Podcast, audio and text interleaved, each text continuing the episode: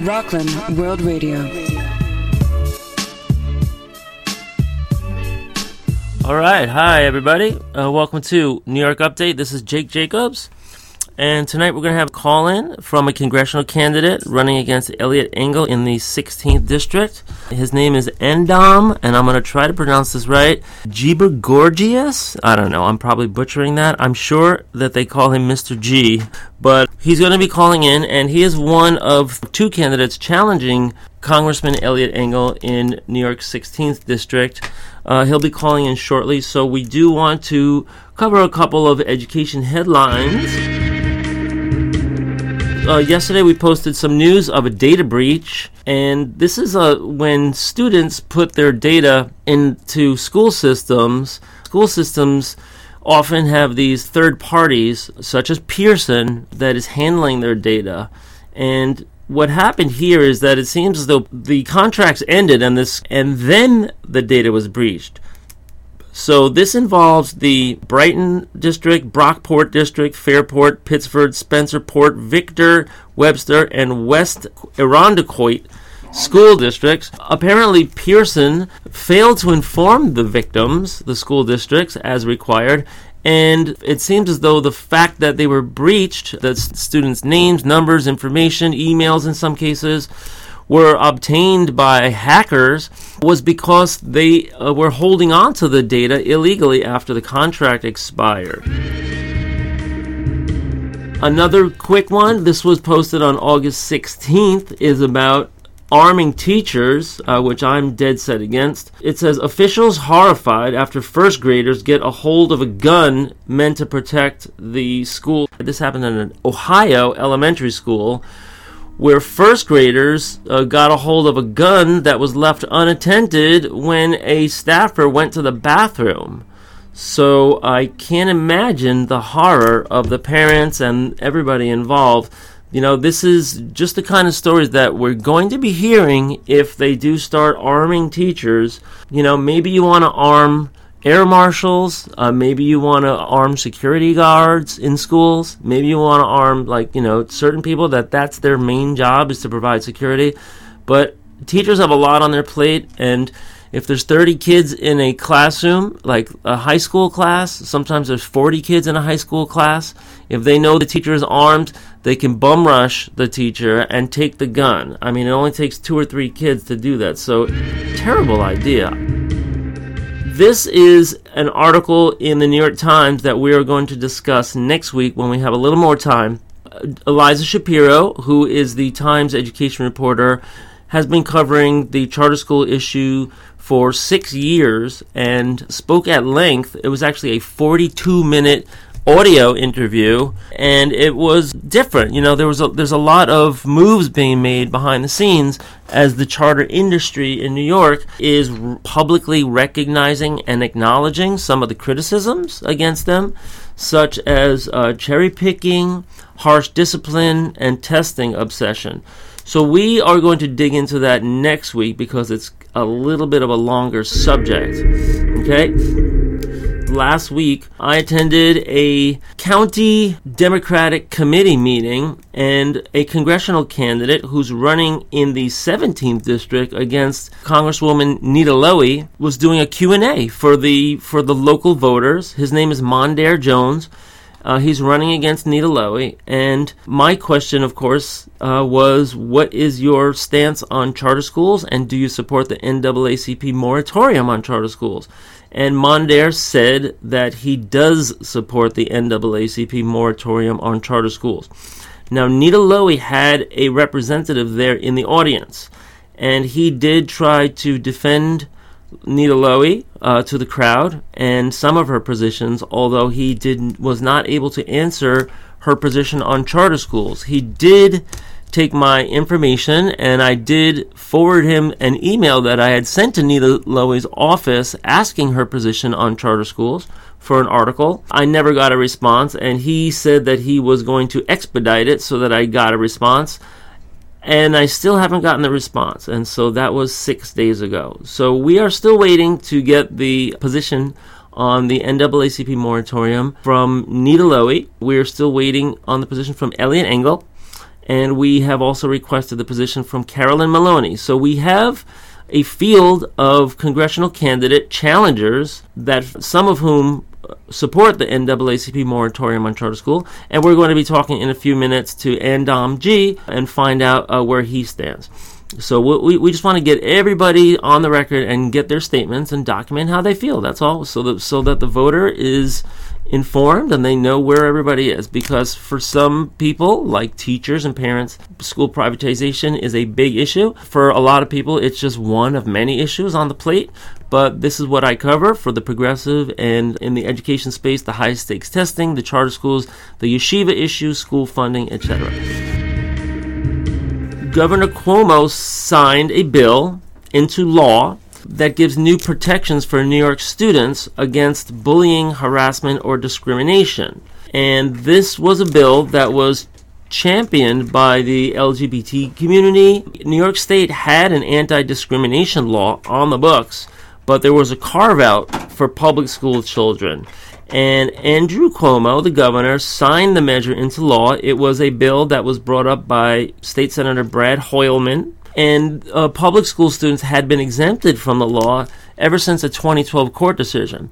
Now, my guess is that that is because some of these things could end up in arrests or, or uh, pressing charges. Some of these things could end up in litigation. And it seemed like the court at, at that time did not want to embroil the public school system. Uh, in the matter. So, oh, this is our this is our call. So we're going to welcome Andom in a second. Hello. Hey Jake, how are you doing? Good. Hi Andom. So we are live on the air, and the first thing I want to do is so that I don't butcher your last name. Let me. I'm, I was just taking a guess, but your students call you Mr. G, don't they? Uh, mixed. Mixed. Okay. So so tell us how to pronounce your last name, please, because I'm not get. I don't think I'm getting it right. Yeah, it's pronounced Gebra Georgis.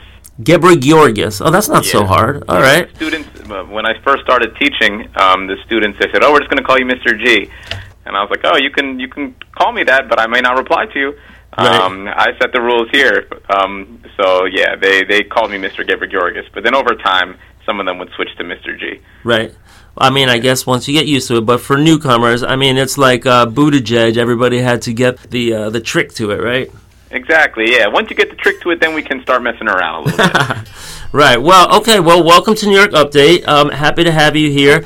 We do yeah, want to try. And, we do want to try and uh, jump right in, so we have as much time as possible to have a discussion about some of the issues.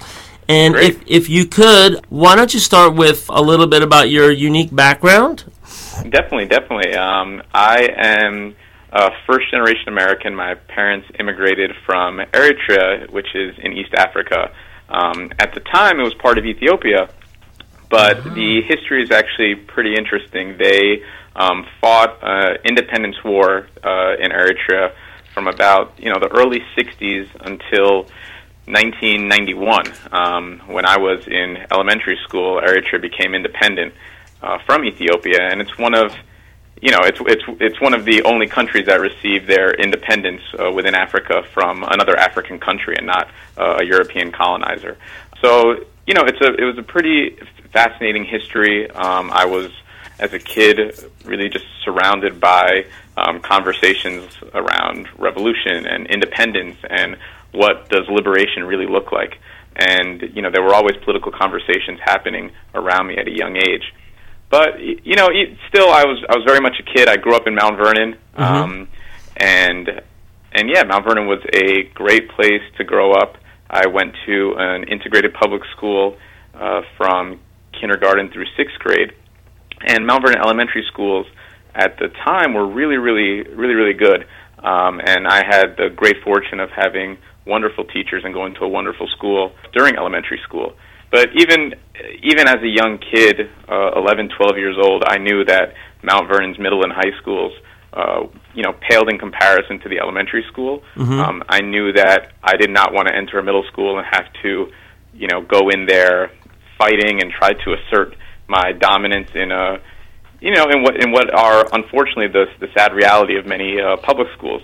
Um, and my parents yeah. were looking around for where to send me. We looked in some parts of Westchester, Um, you know, just traveling around in those parts, uh, more the more northern parts like Hartsdale, Edgemont, it just didn't feel like a right fit for me at the time. Mhm. Um, especially since I had gone to diverse schools my entire life. Right. Um, and when I say diverse, I don't mean diverse where it's like all people of color. I mean literally it was 25, 30% of everything you can imagine. Integrated. Um, and and you know, a teacher ended up letting letting us know about Fieldston, a private school in Riverdale, which you know they said was a really excellent school. And it, it was a really excellent school, um, but I think some of the issues with uh, diversity that I was fearful of um, with some of the other public schools in Westchester that I had been looking at, um, you know, unfortunately those same fears were, were replicated in Fieldston. But but yeah, you know, I went to Fieldston. I had a by and large a, a pretty good experience there, even though it was very much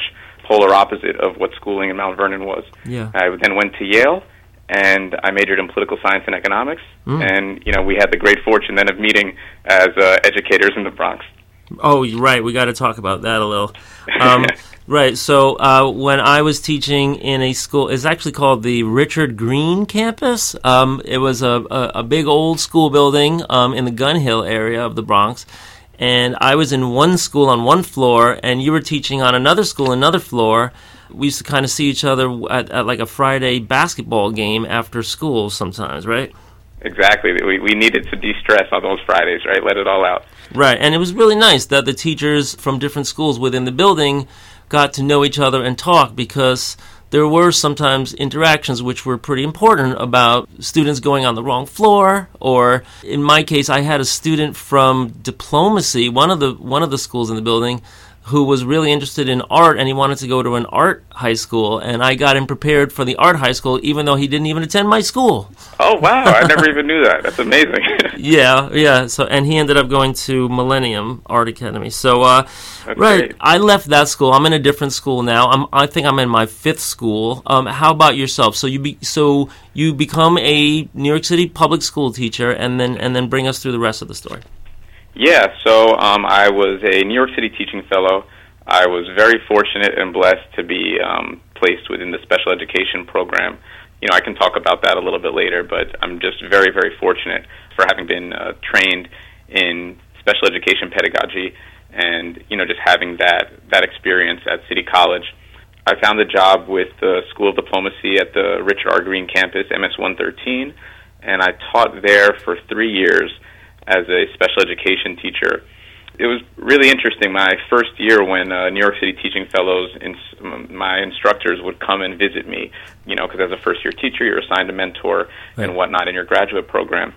And a- as soon as they came to visit me, they said, Andom, you, you need to leave this school. You know, I was, I was sort of caught off guard. Part of it was a bit validating just because I had I had almost sort of internalized this uh, idea and understanding that my school was really a, a hot mess and no one could understand me. Is it me? Is it my school? What's going on? I'm a first year teacher and I'm dealing with so many new things and they're so challenging. But you know, my my mentor actually told me that you know there were some administrative issues at the school that they felt um, were going to make it very difficult for me to succeed, and she really encouraged me um, to leave the school and that felt totally wrong to me. Right. Um, you know, I did not want to be. I, there were already uh, multiple teachers who quit in the middle of the year, which really was a strain on the rest of us teachers. But you know, not only did I not want to be another teacher who left, I was one of the few male teachers, particularly one of the f- I, I, one of the only black male teachers, and I did not want to be another you know man or black man who walked out on on my kids. Right. And so I, I stayed. I stayed at the school. I actually stayed there for three years, and I waited for my students to complete uh, a loop and graduate. So my students who I started with in sixth grade, I stayed with them until they graduated through eighth grade. Right. But I knew that long term I couldn't stay at that school just because there were too many too many administrative issues that made me feel like I was just a cog, a cog in this you know bureaucratic school to prison pipeline. Um, and even though you know we were able to achieve a lot of amazing academic social gains um, with the students, uh, it's, it's still something that makes it very difficult, which I'm sure you know, I'm sure you've experienced plenty of times having been at, at, at five different schools. Yeah. Um, the school I was in in the same building was on the so-called list, you know, the, the closure list or whatever Yep. they want to call it, whatever they call it nowadays. And I think um, after we left, I think both of our schools merged and became one school because they were part of that citywide turnaround school program where they got more resources and they really got, you know, a lot of focused attention. And I think that school is still there. I have some friends there that are that still remained and it's much better now. But yeah, it was a hot mess. My school was, the whole building was. And, you know, it just goes to show that when they took the big buildings and they split them up into all these tiny little schools, one on every floor, you lose a lot. You know, like you could lose like a, a whole music program. You could lose um, access to the library. There's Yep. more administrators in the building now and less teachers in the building now.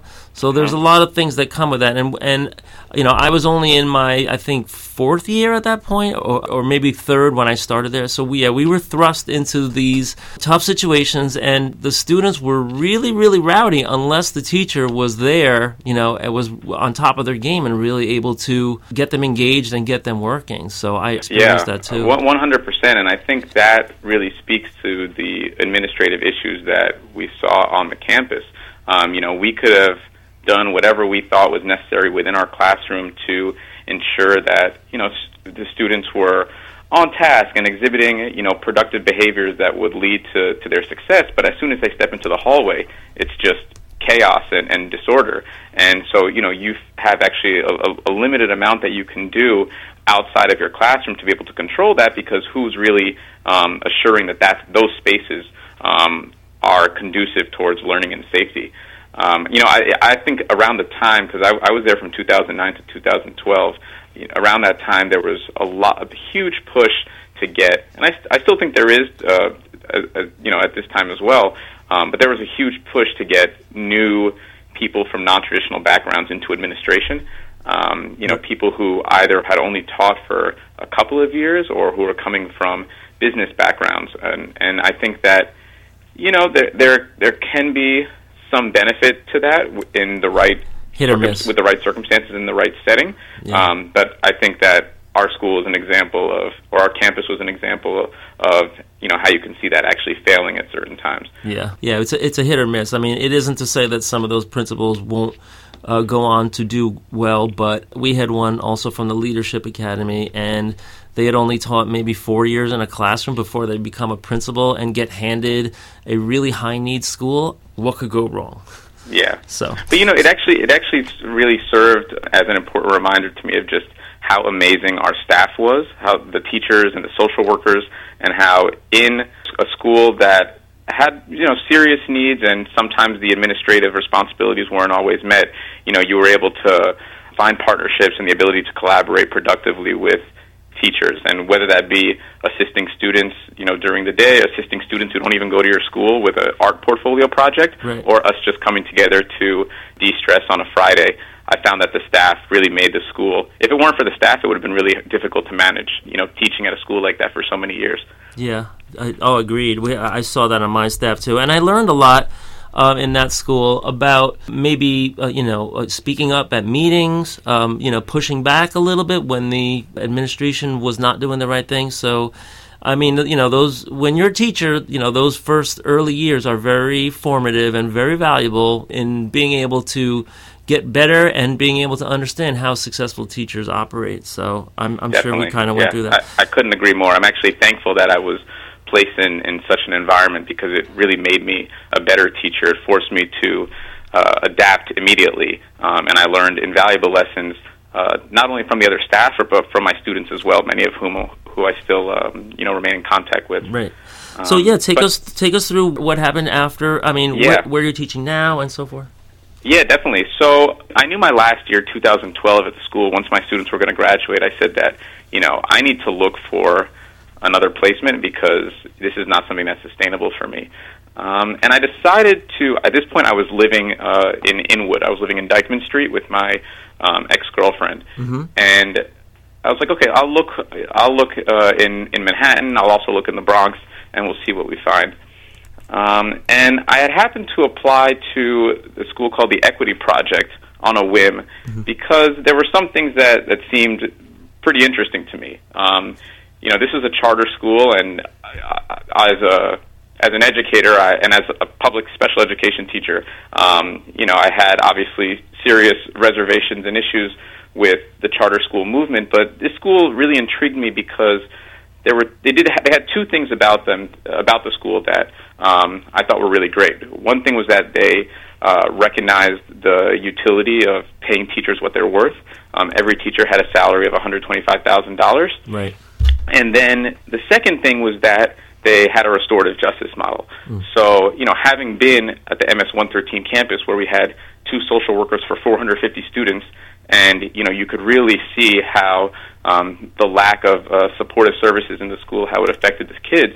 To be able to see a school that had a dedicated social worker for each grade, where those social workers were looping with the students just like I would be as a special education teacher, and also to see a school that had a no expulsion policy, um, no out of school suspensions. All school suspensions were done in house, um, and it was done on a, a relational discipline and a restorative justice model. Mm-hmm. Um, it was really, really intriguing, and it was also in the same area which in which I lived. So um, I always liked. You know, a lot of teachers hate teaching uh, in the same area as their kids, right. but I actually really like it. Um, you know, when I was, I'm from Mount Vernon, so when I used to teach at um, diplomacy, I was basically in the same neighborhood. You know, I could reference things that the kids would understand and and you know they can see themselves in me right. uh, and I, I liked that aspect as well about uh, the equity project because it was about you know proximity also is amazing but it, I liked being in the community and so I you know the, application process was extremely extremely uh, rigorous and detailed and it took a long time um, but I was able to uh, secure a position there and I decided to accept it and I I had an amazing uh, time teaching at the Equity Project. It was a school which challenged me in different ways than at School of Diplomacy. Um, at the Equity Project, the administration was very, very much on it, organized. Um, there were clear and consistent protocols that were defined by them in conjunction with the staff, and those protocols were consistent across all grade levels.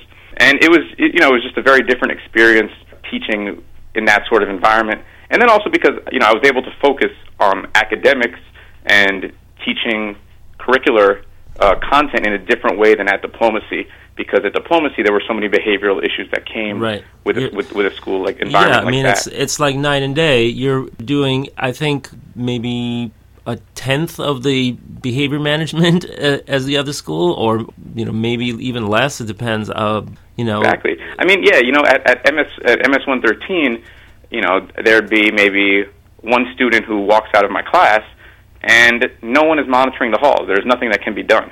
Right. And, you know, I can't go out because I have my, uh, you know, I was a 12 to 1 to 1 teacher, so I have my 11, 12 students in the classroom, and that student's just going to be literally walking the halls for the whole day. Um, you know, that would be something that would have never happened at, at my own individuals, at the Equity Project. Right. Um, it was very, very, um, it was just a totally different environment, and the protocols were very, very clear. And you know, you really see the benefits of what happens when you have a dedicated special education teacher and social worker for every grade. I still have relationships with my students, even though I haven't taught some of them since 2015 when they graduated. You know, these are students who are, are working with me on the campaign. You know, they're volunteering, they're they're canvassing. Um, you know, they're doing some administrative and clerical work uh, online and yeah, it, it was it was just an amazing an amazing experience to be able to teach um, in an environment where I really felt that everyone involved was uh, supporting the students uh, on the right path.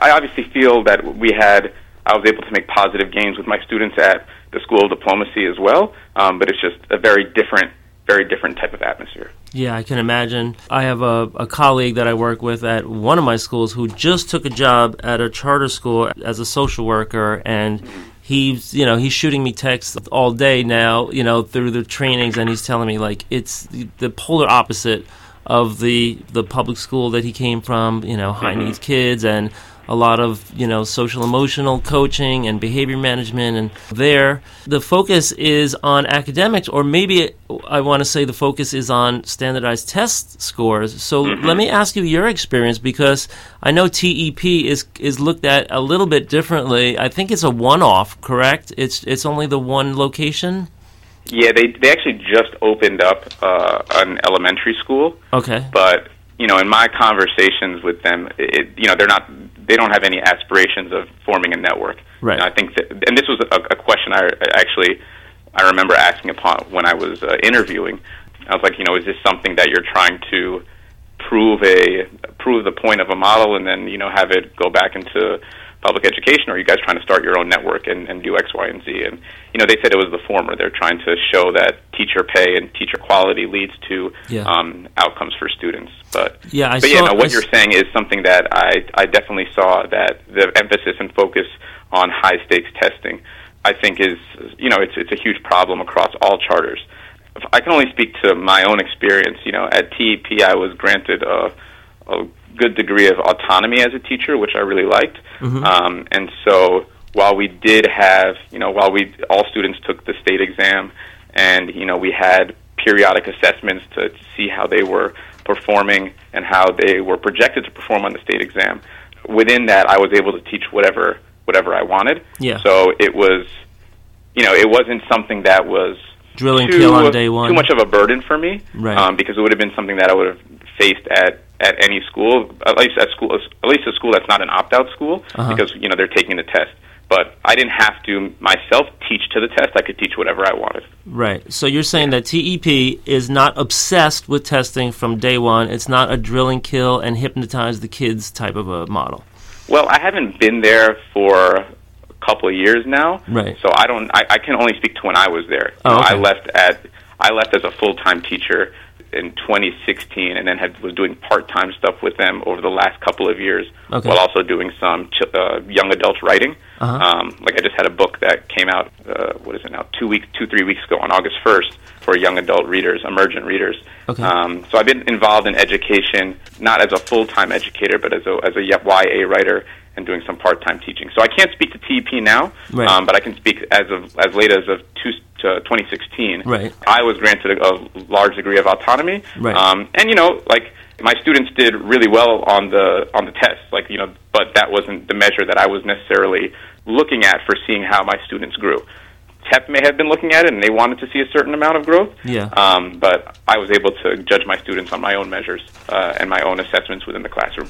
I'm sure for the authorizer, and I, I don't know if you know who the authorizer was, whether it was SUNY or whether it was the Board of Regents or somebody else, but I'm sure that the authorizer was looking at the test scores because Oh, that- yeah, that's, that's the be all end all for, for the authorizer. But um, as you know, as a, as a real teacher, it's not the be all end all in the actual classroom. It is, there, there is some. Especially as a special education teacher, I can, you know, Yeah. I, sorry to interject, but No, go ahead. yeah. since we're here on this, so charter schools and standardized testing. I mean, you know, they're very they're very linked together um, in a lot of ways. So, as a prospective congressman, this and this is the same question I ask everybody: Would you support the NAACP moratorium on charter schools, or would you allow you know space for charter schools to continue doing what they're doing?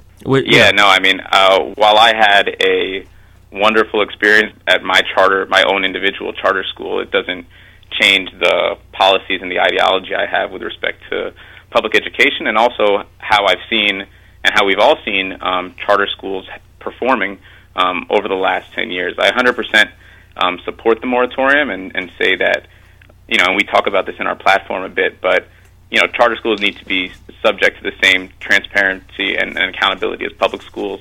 Um, I think there was a report that came out in Forbes, maybe in March, talking about how we've seen uh, charter school waste about cl- close to a, a- a billion dollars of taxpayer money. Oh yeah, the, Um, yeah, that's the uh, NPE report, right?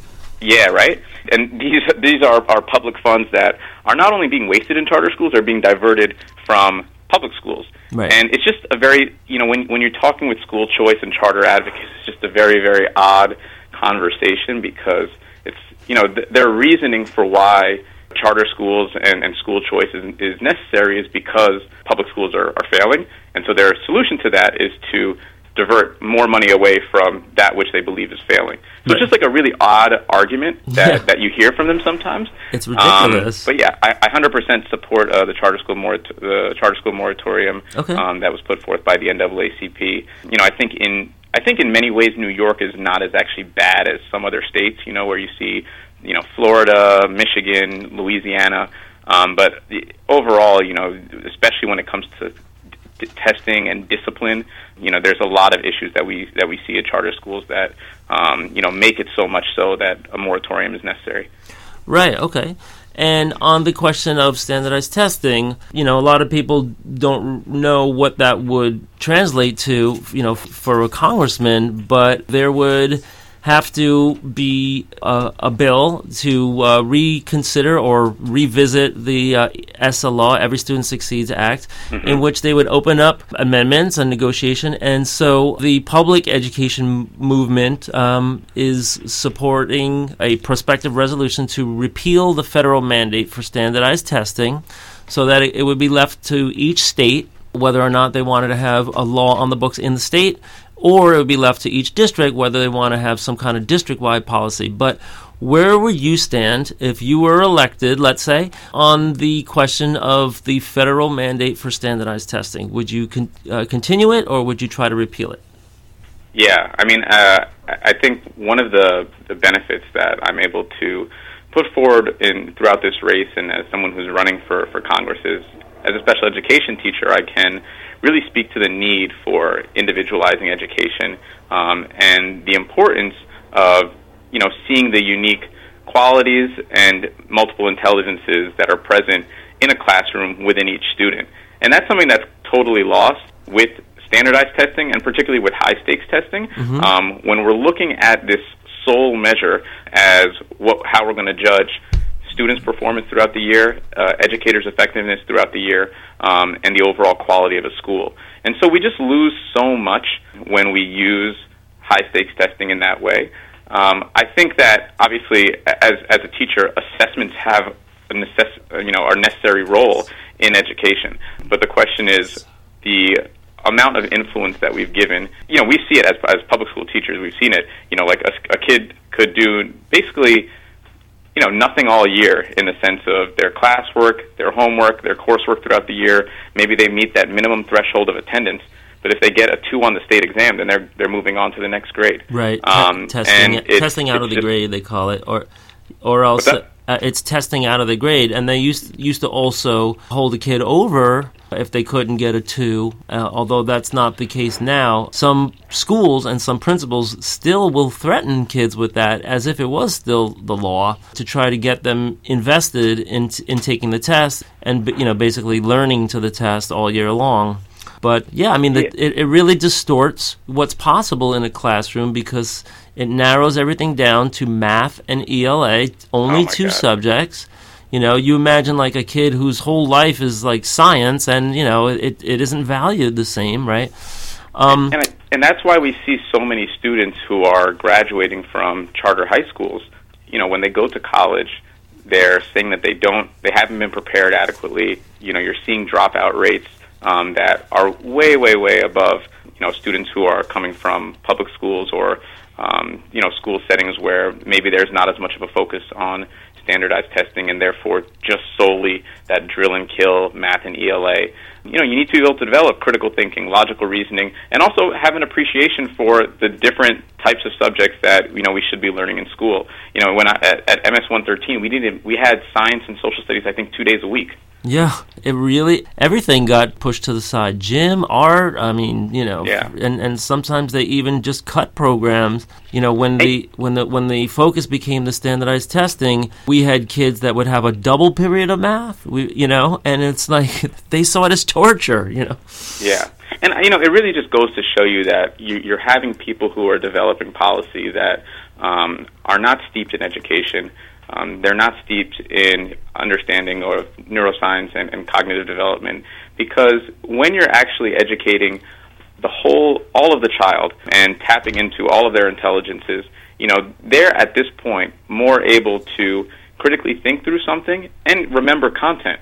And so if we're only teaching them English and math, okay, like yeah, you might have some students who are going to improve in English and math, but when we're doing and when we're teaching students in an interdisciplinary, cross-curricular way, and they're seeing you know that the math concept in gym, in social studies, in science, and you know, and then they're bringing it back to their math class, where they're going to really generalize that skill across different content areas and begin to understand how it applies outside of their classroom.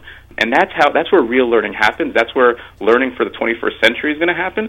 And we're really not, you know, we weren't preparing students uh, for the, for jobs and, and college and career readiness before, uh, and we're definitely not doing it now. Right, and there's there's also that difference about just regurgitating the the correct answer from within a text. You know, just finding the answer that that suits the question instead of being able to talk about your own opinion and being able to you know, make comparisons to the text and your own life. I mean, all of that stuff is discouraged.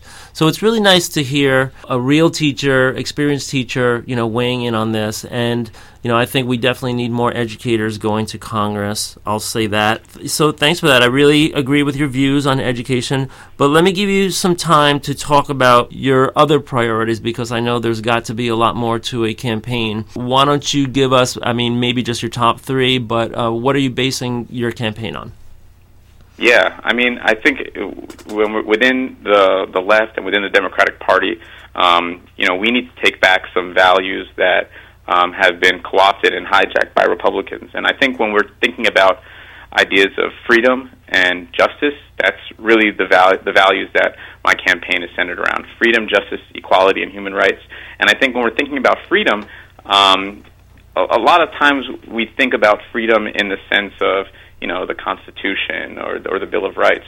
Um, but we don't always think about freedom in terms of what we're able or not able to do because of the socioeconomic conditions um, that we're faced with and the institutional barriers that limit us. And you know we've seen over the last 30 years wages stagnate, income inequality widen, and you know this is this is extremely clear in District 16, which is you know, in a good way, very racially and socioeconomically diverse, but also at the same time unbelievably unequal. Um, you can see it just by looking from Mount Vernon to Bronxville, where in Mount Vernon the median income is the same amount as the median uh, tax tax income, the median uh, tax on households in Bronxville. Really? So our median income is fifty thousand. That's the median uh, wow. uh, tax on households in Bronxville. Right. And you know you can see it in the Bronx. You look where we taught uh, in the Northeast Bronx. You go to the Northwest Bronx and Riverdale, it's a very different world.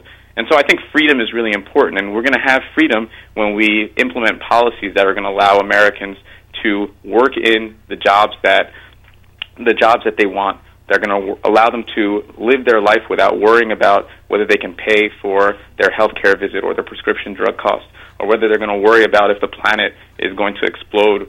Um, you know, for when their when their grandchildren are their age. Uh, and I think that you know there are certain po- policies that we need to center: Medicare for all, uh, Green New Deal, federal job guarantee, um, all the while securing the rights for uh, workers, people of color, women, um, and the LGBT community.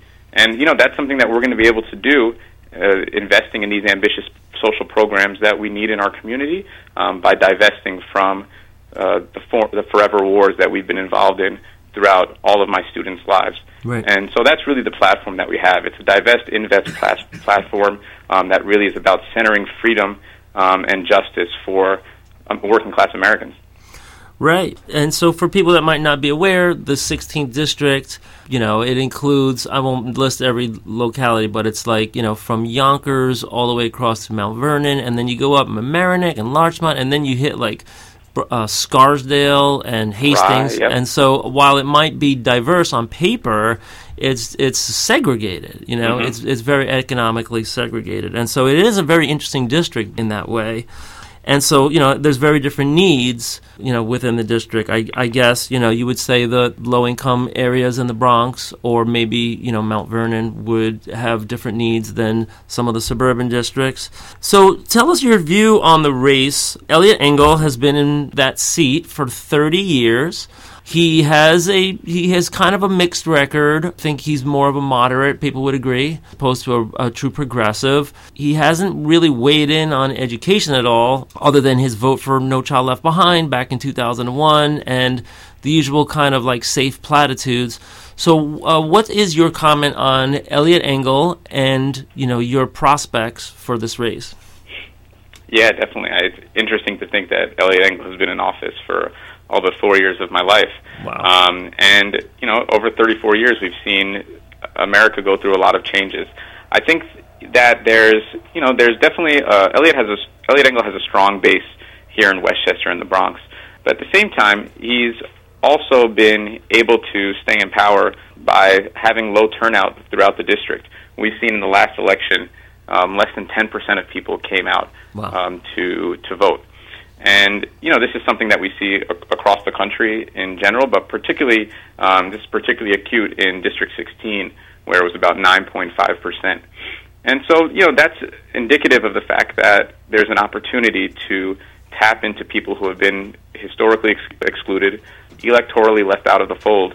And so it's our job to mobilize people and let them know that, you know, the issues that we're talking about here in District 16 are important, no, not only important locally, but are important throughout the country. And so what we're going to be doing is uh, talking about how Eliot Engel has not met the needs and values and priorities of the district. And I think the clearest it is evident is in his foreign policy. And, you know, here in Westchester, one of the great things that we've been able to see, and in the Bronx as well, is how much the Democratic uh, people who are part of the left, the Democratic Party, and you know other you know, the Green Party, Working Families Party, how they've all come together and coalesced in the face of Trump's xenophobic immigration policies. You know, we've seen organizations like Jews Against ICE and Progressive Women yeah. of Pelham, and all of them have stood up to you know some of the most horrific uh, raids that ICE has propagated in the district. And you know, Eliot Engel has voted to fund ICE through the National Defense NDAA. Yeah, and you know he's okayed about eight billion dollars in funding uh, to ICE and to the CBP. And you know, this is not something that I would be doing. This is not something that I would be doing not only for ICE and the CBP, but for a military-industrial complex which sucks out resources from communities which we know are underserved because we teach in them.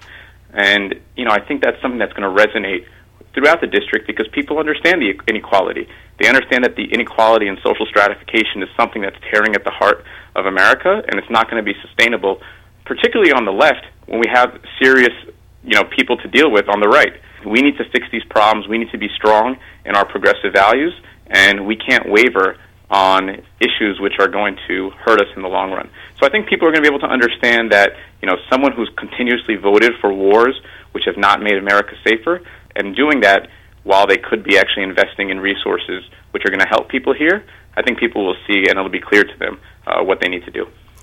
So I guess it's safe to say you would have voted you would have voted no on the on the last defense appropriation. I mean, I don't think that the 16th district really has any military locations. I don't know, but we we we do have a lot of schools. I know that. uh, exactly. Exactly. Right. And so uh, you feel like it was one of those bills that they just passed reflexively, and that he should have uh, taken the opportunity to make a statement about the immigration policy. I mean, we need to be taking a strong stance against militarization abroad and militarization at home. And that is something that can be done through how we're legislating and how we're voting.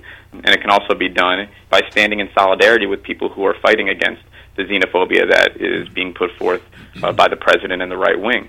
But you know, I think at the end of the day, you know, we we all should be agreeing that ICE and the CBP, which are housed in the Department of Homeland Security in this sort of post 9/11 framework, um, we shouldn't be doing immigration that way. You know, we should not be considering immigration from the same framework that we consider terrorism. These are two very, very different processes, and I would not be voting for anything that puts the two of them together.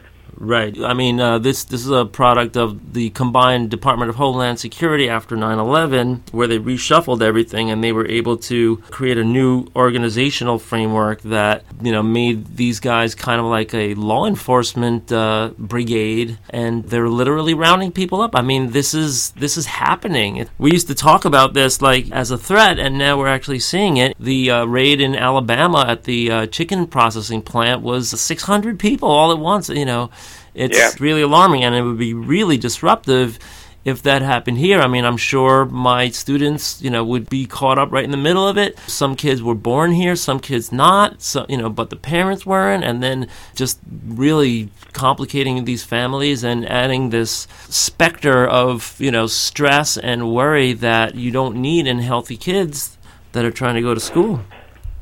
Yeah, uh, yeah, 100%, and and and just all of that focus and misplaced hateful focus you know could be devoted towards things that we actually need and there are a lot of needs that we have but we're not focusing on those needs because we have to deal with the real threat of you know ICE tearing up our communities. So it, it, it is impacting us negatively in multiple ways. We have to deal with the reality that we're facing, but there's also this hidden opportunity cost because of focusing on with ICE and all the money that's going to ICE. You know, mm. that's money that's not going somewhere else that could be useful and beneficial to us. Right, and and there was our opportunity to take a stand. Not only Eliot Engel, but a lot of the New York delegation Nita Lowey is actually the chair of the Appropriations mm-hmm. Committee, mm-hmm. and you know, and everything just flowed right through, just like previous years. So yeah, it's not it, you know, it, and look, you know, there there were massive deportations under Obama as well. You know, this is an apparatus that has been built over a long period of time, but we can't take this as business as usual. You know, um, and so for people who like Lowey, like Engel, for people who have been in Congress for throughout this entire time, you you have to be held accountable you have to be account- held accountable for the mistakes you made in the early 2000s as this was you know first being developed and implemented right. we especially have to make be held accountable for what's happening right now because you know we've never seen it uh, at this level Right, and you know this also goes to the uh, detention centers, the the for-profit detention mm-hmm. centers that you know that were built, and then they say, "Well, if we can uh, get if we can get this thing filled up with people, we can build another one." Yeah. So uh, there's that. I mean, and that kind of connects to the private prisons, you know, which can, kind of connects to the criminal reform issues. Now we heard uh, two big platform policy announcements. One from Bernie, and then a day or two later, uh, Elizabeth Warren. What do you want to say about criminal justice reform? Yeah, you know, as a educator and as a special educator, this is something near and dear to my heart because we physically are able to see the school to prison pipeline happen in front of our eyes. I haven't had a chance yet to read platforms of Warren or Sanders, but I have some some familiarity with um, what Sanders has said in the past. And you know, I'm I'm very much agree with Sanders on the issue of criminal justice reform and how really this is something that needs to be looked at all across the board, from policing, from pre-conviction to looking at how what's happening in prisons and then what's happening with people mm-hmm. after they're released from prison. Right. I think that we need to maintain a decarceral program. And what that means is we need to be ensuring that we've been seeing for a long time, right? Crime has been declining. Yet, why are we constantly talking about building more prisons? Here in New York, right, there's the Close Rikers campaign and No New Jails campaign mm-hmm. um, that we've been seeing happening.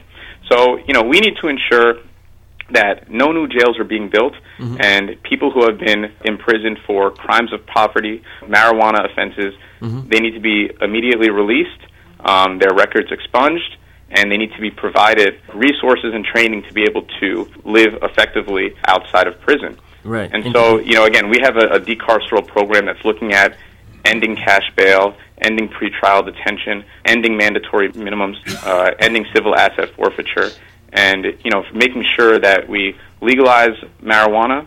We want to ensure that there is no criminalization of poverty and pe- uh, petty offenses, mm-hmm. and then we also want to ensure that anything that comes from marijuana legalization is invested back in communities that have been the hardest hit, and that we're also providing resources to those people who were formerly incarcerated.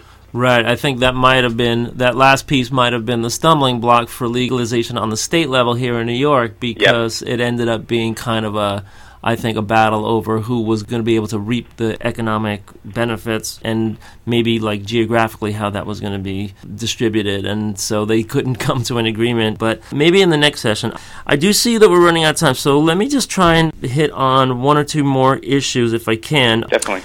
And if you don't want to answer this, I fully understand. But what is your everything. view yeah. on Nancy Pelosi, and would you vote for her for Speaker if elected? Um, and and if you want, and if you want to beg out of that, I I totally understand.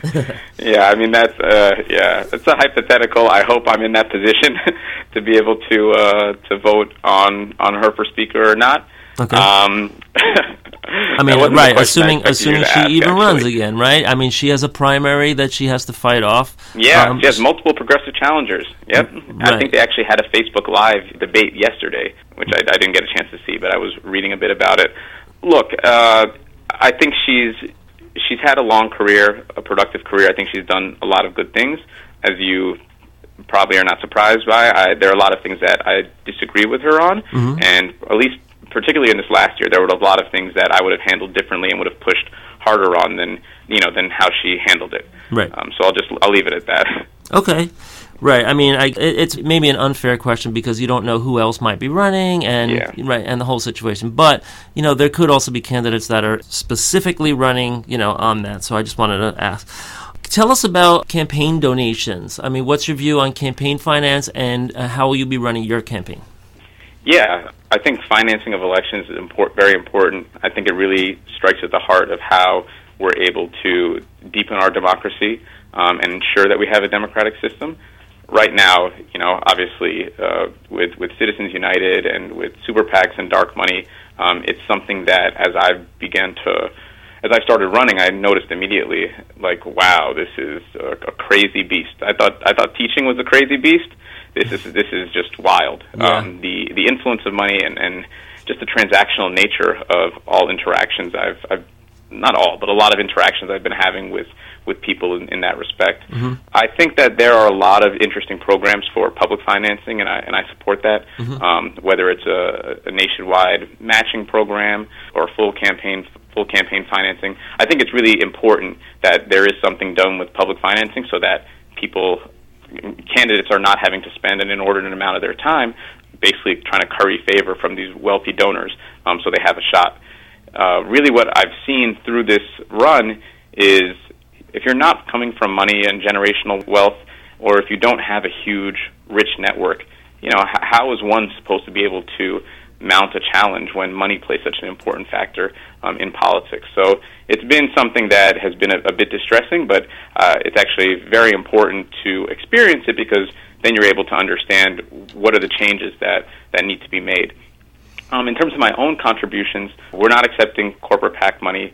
Uh, we're not accepting money from fossil fuel lobby or real estate industry, military contractors. You know, we're a people-funded campaign, uh-huh. and we're proud about that. We're not beholden to any special interests, and you know, I'm a real person. I'm, I'm a teacher, and I'm here to represent real working people.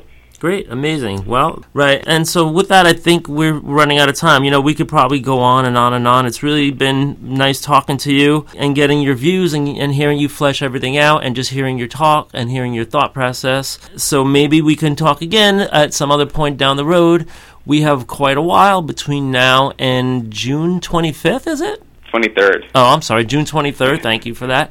If we had you back again, maybe uh, in a couple of months, would you uh, would you be willing? I'd love it. Great. I This is a great time. Yeah, really appreciate it. All right, so we we do have to uh, cut it off here. They're going to be showing a movie pretty soon here. So um, so we want to thank. I'll try this. And um, Jebba Gorgeous. No. Yeah, but the ending was good. Gebra, Gebra. Oh, Gebra Gorgeous. Okay. Yeah. Thank you. All right, so I'm getting there. I'm getting there little by little. and yeah, re- really nice talking to you, and we'll talk to you again soon. Thanks so much. Have a good one. All right, be good.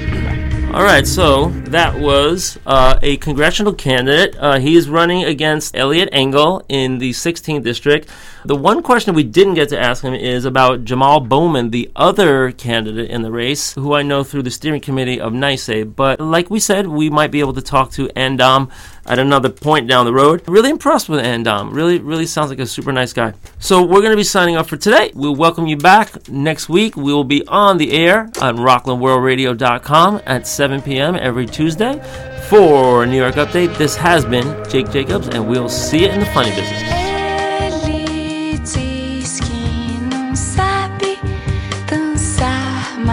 Isso é charme de gringo e já.